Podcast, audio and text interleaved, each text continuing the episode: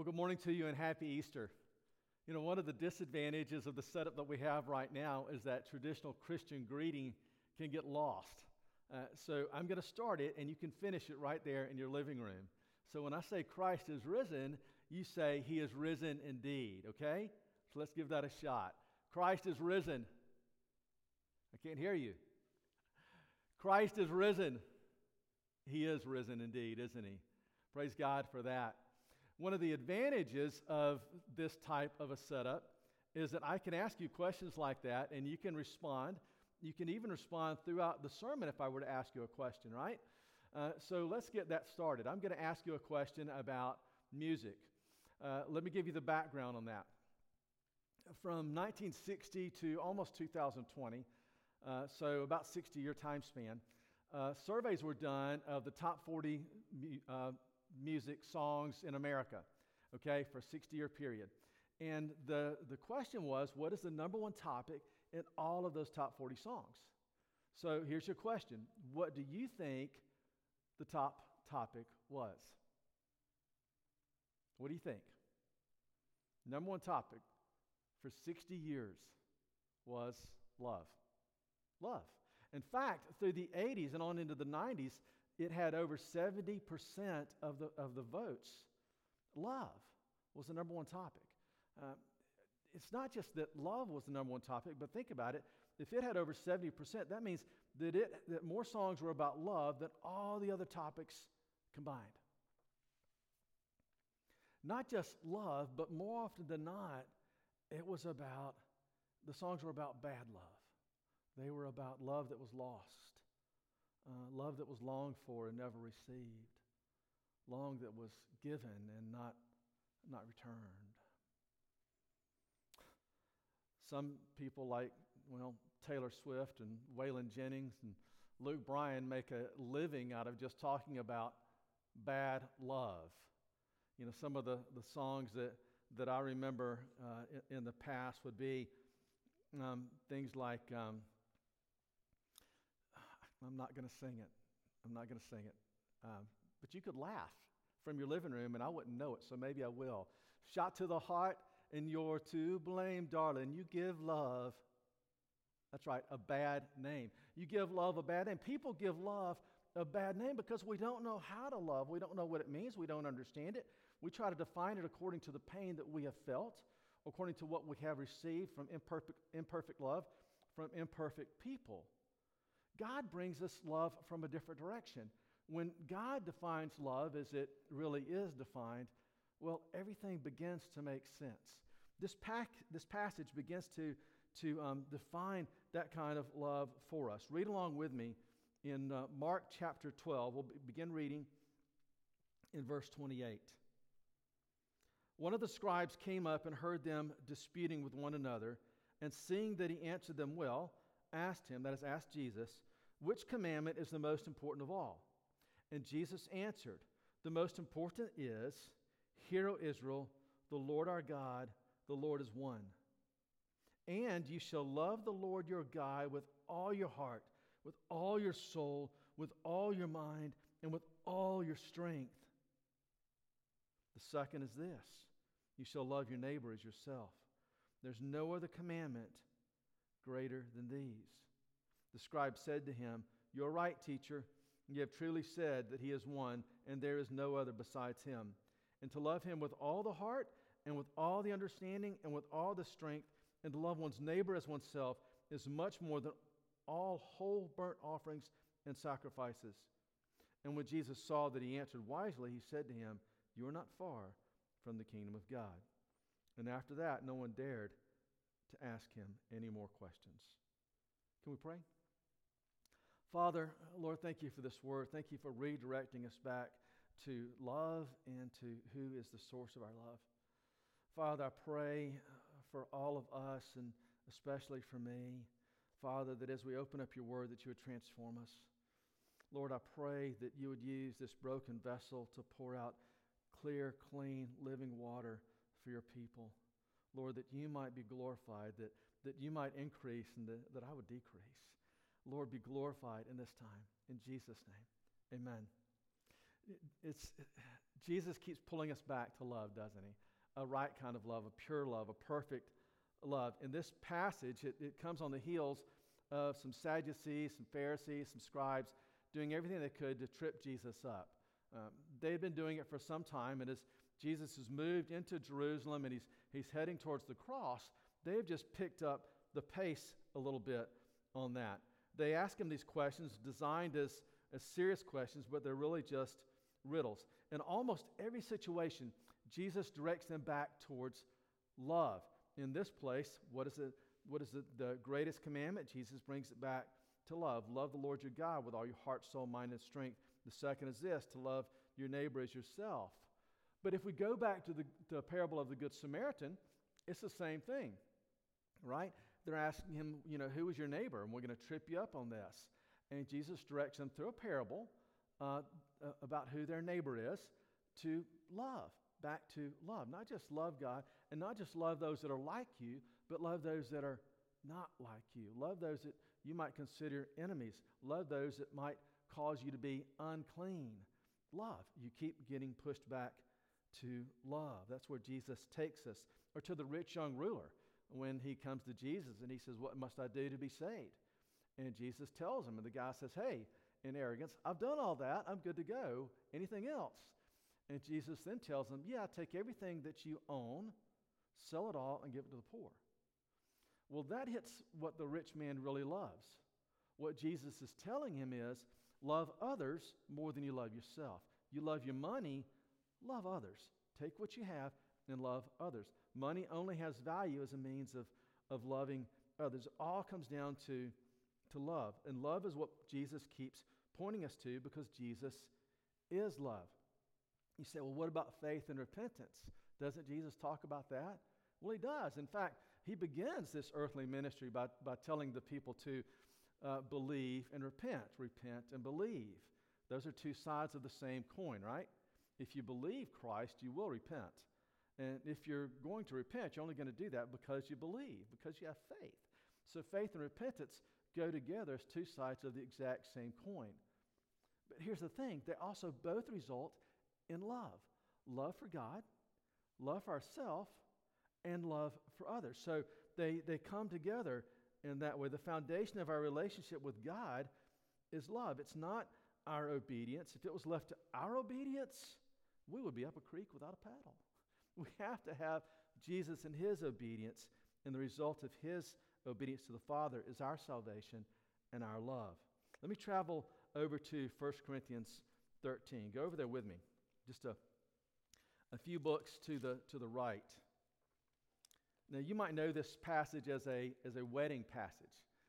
You might be surprised to learn that it's actually a chapter of rebuke. It's a love chapter, but it's all about rebuke. The church in Corinth had been engaging in a lot of things that were not pleasing to the Lord, a lot of things that were corrupt, even perverse, far from God. And so Paul writes a letter to the church in Corinth trying to bring them back to where God has called them in the beginning. He starts it like this in chapter 13, verse 1. If I speak in the tongues of men and of angels, but I have not love, I'm a noisy gong or a clanging cymbal. If I have prophetic powers and understand all mysteries and all knowledge, and if I have all faith so as to remove mountains, but I have not love, I am nothing. Nothing. If I give away all I have, and I deliver up my body to be burned, but I have not love, I gain nothing. And then he gives some positive attributes of love. Love is patient. Love is kind. Love does not envy or boast. It is not arrogant. It is not rude. It does not insist on its own way. It's my way or the highway. It doesn't go there. It is not irritable or resentful. It does not rejoice at wrongdoing, but rejoices with the truth. Love bears all things, believes all things, hopes all things, endures all things. Love never ends. Then go down to verse 13. He closes out the passage like this. Now faith, hope, and love abide. These three, faith, hope, and love. But the greatest of these is love. Jesus is defining that thing that is better than all of the other gifts that you could have had. All of your wealth, all of your talents, the greatest of all of these is love.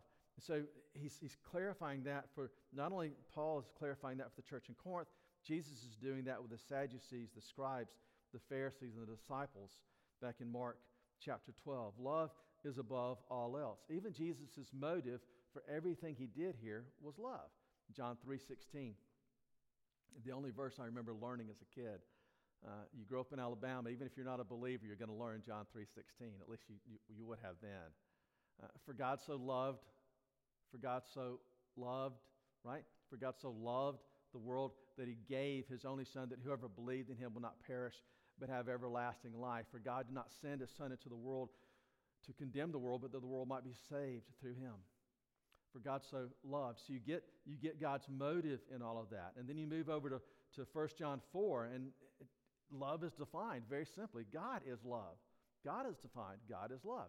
The two are congruent. The two are equal. God is love. You want to know what love looks like? You look to God, to his actions towards us. Love is not a sentiment. Love is an action. So when the Sadducees have asked Jesus here, what is this greatest commandment? And he comes back, and he first takes them back to Deuteronomy chapter 6. The Lord our God, the Lord is one. And then he opens up the law, but he clarifies it all in just two bits. Love the Lord your God with all your heart, soul, mind, and strength, and love your neighbor as yourself. So to love the Lord your God with all your heart, soul, mind, strength, that's to love God with everything that you are, with every thought that you have, with every one of your affections, with all of your actions, with all of your sentiments, with all of your words, with all of your purpose in life, with all of your business endeavors, with all of your relationships, with everything that you have in your whole world, from the time you awaken till the time you sleep, and all night long, even your dreams are guided and guarded and submitted through love to God the Father. So we love the Lord your God with everything that we have. There's nothing in all creation that is to be separated from that love that we have for God. It revolutionizes, it transforms our whole life. This is a great time to just look at all of the purposes in your life. All of your relationships, all of even your spending habits, all of the things that you own or all the things that own you, to look at all of those things and put them up under that. Do they come in line with, I'm going to love the Lord my God with all my heart, with all my soul, with all my strength, with all my mind? It's everything that I have belonging to God. Am I loving him with that? And then he goes to the next step. He says to love your neighbor as yourself. And it's real easy to just pass by the yourself part and just go to, how am I going to love my neighbor? But if we don't know how to love ourselves, we can't love our neighbor. So we've got to answer that first. How do we love ourselves? Well, we love ourselves by doing what is best for us. The problem is we often wrongly define what's best. We might think it's best that we have this extra bank account, or this extra drink, or this extra gold mine, or this extra relationship, or they're going to make us happy. Those things are going to make us joyful. Those things aren't necessarily what is best for us, what is truly best according to God. That's where we need to go. So the problem is we spend a whole lot more time in the world and listening to the voice of the world, and even the voice of our own flesh, than we do listening to the voice of God. We wander around in this wilderness of our own sin with this deep hunger, this deep, deep, deep hunger that only God is meant to satisfy. But we chase every other means of doing that. We call those idols. We set up idols in our life. Calvin said that the heart is an idol factory. I know mine is. Mine can create all sorts of idols, and yours can too. It's those things that we love more than we love God, right? So what are those things in your world? If until we learn to love ourselves by letting go of the idols so there's nothing between us and the Father, then we won't know how to love anyone else. We need to learn how to see ourselves as God truly sees us. Henry Nouwen said that the journey from teaching about love to learning to be loved took much longer than I realized. The journey from teaching about love to learning to be loved took much longer than I realized. Henry Nouwen. I know that's true for me. It's probably true for you also. For you to truly love yourself, you've got to see yourself as God sees you, created in His image.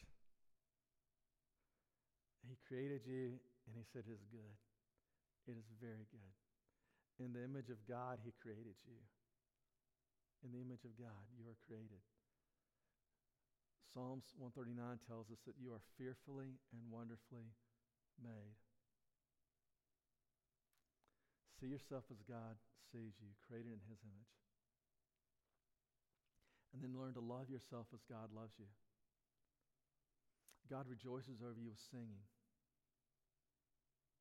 God loves you enough and sees you as valuable enough to give up His only Son that you might have life forever with Him.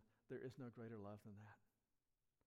So learn to see yourself as God sees you. Learn to love yourself as God loves you. And when we begin to do that, then we're going to find that loving others is a natural outflow of that. It just happens. Now, we need to make sure that it's intentional, or the natural selfishness in our own soul will lead us away from loving others. So we want to be intentional. We want to make sure that our love for others is a love of action. Jesus' love going to the cross was intentional. The prophecies throughout the Old Testament show us that He was pointing towards this moment on the cross. Then 3 days, and then a resurrection from the dead. All of that was a part of God's sovereign plan. It was intentional, and it was action-oriented. There wasn't just some sappy, wishy-washy sort of sentimentality to it. It was costly. It was a sacrificial love. That kind of love that's intentional, that has action to it, that is more than sentiment. Listen, love is a great feeling, but that feeling wavers. We act in love even when the feeling isn't there. And we also love, intentionally with action. We need to love without expecting a return on our investment. The ROI, return on investment for love, can be pretty wimpy. Often we love because we think we're going to get something back, and that's not a pure love. That's not a love. That's a wage worker exchange. I'm going to work for you by loving you, and then you're going to give me something in return. That's not love. It's something, but it's not love. So love expects nothing in return. We love others in that way. We have problems with loving God. We have problems with loving ourselves. We have problems with loving each other. We, in part, because we don't trust God. One of the greatest topics that's going on right now in our world is, besides coronavirus, is this thing that we have coronavirus and Easter existing side by side. And people are asking, how can that be? How can this God be trustworthy if there's a coronavirus going on that's just wreaking havoc on the world? We don't like what we read about God, maybe, so we don't want to trust Him. Here's what Keller says. It's helpful. If Jesus rose from the dead, then you have to accept all that He said. If He rose from the dead, you have to accept all that He said. If He didn't rise from the dead, then why worry about anything that He said? It doesn't matter. But if He rose from the dead, you have to accept everything He said. The issue on which everything hangs is not whether or not you like His teaching, but whether or not He rose from the dead. If He rose from the dead, then everything He says matters. It makes sense that we follow the one who has defeated hell and death and sin. 1 Corinthians 15, Paul again takes us to a place where he helps us to understand that Jesus' resurrection from the grave is a true thing. Let me read a bit of it to you. In chapter 15, beginning in verse 3. This is Paul speaking to the crowd in Corinth. He said, "For I delivered to you as of first importance what I also received, that Christ died for our sins in accordance with the Scriptures, that he was buried, and that he was raised on the third day in accordance with the Scriptures." Isn't that just what Keller just said? That if this is true, then everything he did is important. It's crucial. We have to accept it. Paul goes on. "And then that he appeared to Cephas," Peter, "and then to the 12. What Paul is telling the church in Corinth is, hey, if you have doubts that Jesus rose from the grave, some of those, the 12 are still alive. You can go find them. They might even come through Corinth one day. Go find out where they are and question them about this." He goes on. He doesn't just leave it with Peter and the 12. "Then he appeared to more than 500 brothers at one time, most of whom are still alive, though some have fallen asleep." In other words, there were over 500 witnesses that saw him at one time after he had been crucified and raised from the dead. Listen, the crucifixion of Jesus Christ is not only in biblical history, it's in secular history. You could go back and you can read about it in secular historical documents. What Paul is telling the church in Corinth is, there are over 500 people that saw him at one time, and there's no way they could all get their story to be the same unless it was all true.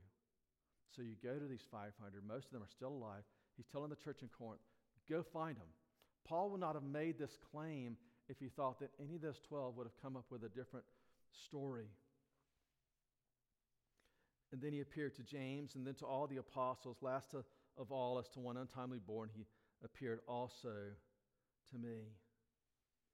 It had to be true. Think about the way some of the stories are told in the Gospels, for example. The first ones to see the empty tomb, women. The first one to see Jesus says, she thought he was the gardener, a woman. Women's, their testimony wasn't allowed in court. No one would have believed a testimony from a woman. If these apostles were trying to put forth a hoax that Jesus rose from the dead, they wouldn't have used a woman as their first witness or as any of their witnesses, right? So the very fact that they've used a woman tells us that it had to be a true statement, a true account of what actually happened. We have to trust who Jesus is, that he really has conquered sin, hell, and death, and risen from the grave. So one of our troubles with love is that we don't trust Jesus. Another trouble that we have with love is that we prefer our performance over love. I know that doesn't make sense maybe. Why would you prefer performance over love? We prefer performance because we can control performance. We can't control love. When I was in high school, I was a wrestler. I wasn't a great wrestler, but I was on a great team, and so we wrestled a lot of other great teams. And one particular match, I was a junior, and I was wrestling a guy named Joey. Joey had been state champion the year before and the year before that. It had been over a year since Joey had had a wrestling match where he didn't pin every opponent. Every opponent he had faced for over a year, he had pinned. And the betting on my team was what round I would be pinned in. Not whether I would win or whether I would be pinned, but what round would I be pinned in, first, second, or third. I had one goal. I wanted to keep from being pinned by Joey. So we get into it, and he takes me down just like that because he was very good, and I just wasn't. Next thing I know, I'm on my back, and I did what we call in wrestling a bridge. I'm up on the back of my head, and the bottoms of my feet are on the mat. The rest of me is just an arch, and the rest of me is off the mat. So for those full 2 minutes, I'm on the back of my head and the bottom of my feet. Whistle blows, we head to the second round, same thing. We head to the third round, the same thing. So for 6 minutes, I'm on the back of my head and the bottom of my feet. I think my neck is still sore to this day. I was so excited when the referee blew the final whistle, I jumped up and down as if I had won the match. It was a home match. Everyone knew what was going on in the stands. So they're jumping and screaming. Yeah, Spittler didn't get pinned. That's exciting. Joey was beside himself with anger. He felt like he had lost. And I'm dancing around as if I had won. And then we're called to the middle of the mat, and the referee takes Joey's hand, and he takes my hand, and I'm ready to raise my hand in victory. and he raises Joey's hand. Because the reality was that even though I felt like a victor, because I was better than the others that had lost, I was still a loser. I still wasn't good enough. I still wasn't the victor. That's what we do with performance with Jesus and performance with others. We compare ourselves to others, and we can always find somebody that we can grab a favorable performance rating, right? You know, I'm better than you at this, I'm better than you at that. I might be worse than you at this, but I'm better than this, right? In that area. So performance, we can always find somebody we're better than. But the reality is none of it's good enough for Jesus Christ. It's not. That's why we have to have the perfect one.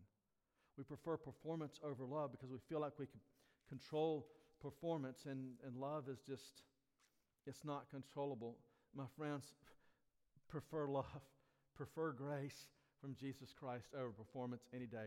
Performance might feel better for a season, but in the end, you're still on your back, and someone else is the winner. A third reason we don't want to run to love is that love hurts. You know, there's another popular song from days gone by, right? The Nazareth redid a song that was originally sung by the Everly Brothers, Love Hurts. Love hurts. It wounds. We've all been wounded by those that we've loved. We haven't been wounded by love, though. We've been wounded by those that we love. Family members, fathers, mothers, sisters, brothers, aunts, uncles, grandparents, sons, daughters. We've been wounded by those we should be able to trust. And so we want to avoid love. We've been wounded by those that we're in relationships with, maybe our husband, our wife, a romantic relationship of some other sort. Maybe we're wounded by just friendships that we've loved and we've been vulnerable with them, and then they've treated us wrongly. Love hurts. And so we run away from it. It's like touching a hot stove. You ever touched a hot stove twice? Well, some of us have. Maybe I have. But not on purpose, right? So you touch a hot stove once and you get your hand burned. You don't go back with your other hand and touch the same hot eye, do you? No, you run from it. And so our natural reaction to being wounded by love is that we run from it. We hide from that love. We don't want to be vulnerable and let ourselves be hurt again. But to love ourselves, to love others, to love God requires faith. Faith that, yes, even though we might be hurt, God's in the middle of it. It requires a courage to risk pain. Love will require some measure of risk. But remember, a God-like love isn't expecting a return on the investment. We don't love somebody because they are promising they will never hurt us or never disappoint us. We will all disappoint each other, right? I'm going to disappoint you. You're going to disappoint me. That's going to happen.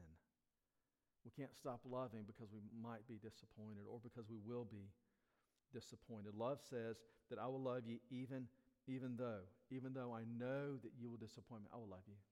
Even though I know that you might never return that love, I'm going to love you anyway. Because we don't love in order to get a return. We love because Jesus loves. Jesus has created us to love. That's the way we're designed. We're designed to be in a relationship, a pure relationship with Him, a relationship of love. C.S. Lewis said that there's no safe investment when it comes to love. To love at all is to be vulnerable. Love anything, and your heart will certainly be wrung and possibly broken. If you want to make sure of keeping it intact, you must give your heart to no one, not even to an animal. Wrap it carefully around with hobbies and little luxuries. Avoid all entanglements. Lock it up safe in the casket or coffin of your selfishness. But in that casket, safe, dark, motionless, airless, it will change. It will not be broken. It will become unbreakable, impenetrable, irredeemable. The alternative to tragedy, or at least to the risk of tragedy, is damnation. The only place outside of heaven where you can be perfectly safe from all the dangers and perturbations of love is hell. And we don't want that. To love is to be vulnerable. One final thing. There's lots of other things that keep us from loving, but one final thing that I would mention now is that pride gets in the way of loving. We're so wrapped up in ourselves, it's pride. And where pride is what we lead with, when pride is our name, when pride is prominent in a relationship, then love will always be compromised. Love will be compromised. The only way for love to be uncompromised, for love to be pure, is for there to be a humility that we lead with. Thankfully, the one that is God did not let majesty and glory, which he had the right to all of that, he did not let that get in the way of humility and love as he sent his son to a cross to pay the penalty for our sin. In Hebrews 12, we're told to fix our eyes on Jesus Christ, the author and perfecter of our faith, who, for the joy set before him, endured the cross, scorning its shame. He didn't let the pride get in the way. He took the shame of the cross. He endured the cross, scorning its shame, for the joy set before him. The joy of a reunion with the Father, the joy of a reunion with those that he has called his own, the joy of a reunion with those that he has died to save. There's one that is always giving us the perfect, pure love, and only one. And that is the one that loves out of humility. That is the one that loves without fear of being hurt or wounded. That is the one that says, yes, I will risk, I will be vulnerable. It's the one that loves with grace and mercy poured out on his people. When Jesus lays out this greatest commandment in Mark 12, he's laying it out as one that has loved God with all his heart, soul, mind, and strength. When he's in the Garden of Gethsemane, and he's on his knees and he's praying, and his sweat is as drops of blood, and he said, if there's any way this cup can pass from me, let it be so. But even so, not my will, but your will be done. He submitted his will to the will of the Father in love. He's one that has already fulfilled, not just loving God the Father, but loving himself and loving you and me with that sacrificial love. Listen, we live in a time in history where hope seems to be hidden, where love seems to be hidden, extinguished like the candles at a tenebrae service. But even though the candles might not blaze brightly, there's still hope and there's still love. We were, as a family, touring the cathedral at Notre Dame in Paris several years ago, many years ago. And it's if you've ever been there, you know what I'm talking about. It's a glorious structure. I mean, the beauty of the architecture is amazing. Then you get inside and you begin to see these gold hats and the gold staffs and all the gold implements. And it begins to get a little bit gaudy, really. And one of my children was asking how it is that the pastors get to wear those gaudy golden hats. I didn't have an answer for that. We began to go on around the hall and the great hall in our tour of Notre Dame, and we came across these huge statues of saints. And in front of every statue of every saint, there was row after row after row of these votive candles. Okay, these little bitty candles that somebody probably paid 10 francs for, and then they would light it and they would put it in front of this saint, and they would pray to the saint for their loved one, maybe for their loved one to be delivered from hell or something. I don't know what they were praying for, but something. And so there were probably thousands of these candles lit in this place. And we're walking along, and the kids are behind us. And at that time, I think the kids that were with us in that tour were 8, 6, 4, and 2 maybe. And suddenly I hear from behind me somebody say, "Birthday candles." And I knew exactly what had happened. And I turned around, and sure enough, a whole row of these votive candles had been blown out. There was nothing but the wisp of the smoke going up. The candles had been extinguished. We made a hasty exit from Notre Dame. You know what's never extinguished? It's the love of God for you. The hope of God, proven out by His love, sealed by His love, is never extinguished in you. He lights a candle that will never be put out. In 2 Corinthians 5, for our sake He made Him to be sin who knew no sin, so that in Him we might become the righteousness of God. That is never extinguished. He's proven that love on the cross.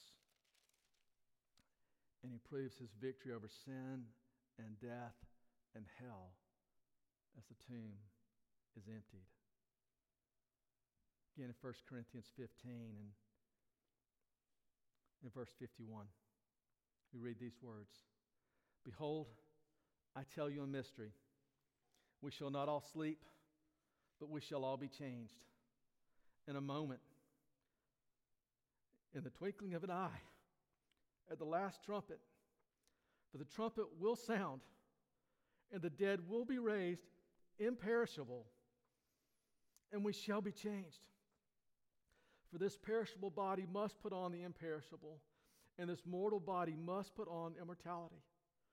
When the perishable puts on the imperishable, and the mortal puts on immortality, then shall come to pass the saying that is written, death is swallowed up in victory. O death, where is your victory? O death, where is your sting? The sting of death is sin. The power of sin is the law. But thanks be to God who gives us the victory through our Lord Jesus Christ.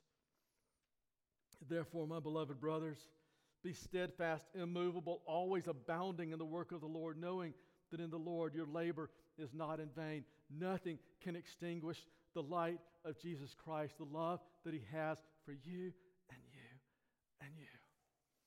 So when I say it again, Christ is risen, how would you respond? He's risen indeed. Christ is risen. He's risen indeed. Christ is risen. He is risen indeed. Father God, thank You for the love that You have showered on us, that You have proven to us again as we come to this Easter celebration. Oh, Father, I pray that not only in our church, but in our families and in our world, that Your love would lead. Lord, that You would help us as believers in Christ to love You with all our heart, soul, mind, and strength, to love ourselves as You love us, and to love others as we love ourselves. Father, if there's anyone here this morning that hasn't met You, that has doubted Your love, Lord, I pray that changes even now. Lord, that they would look to You, and in their heart they would say, Jesus, be my Lord. Jesus, take my sin and make me become the righteousness of God by Your love. Lord, restore our hope in Jesus Christ this Easter. Amen.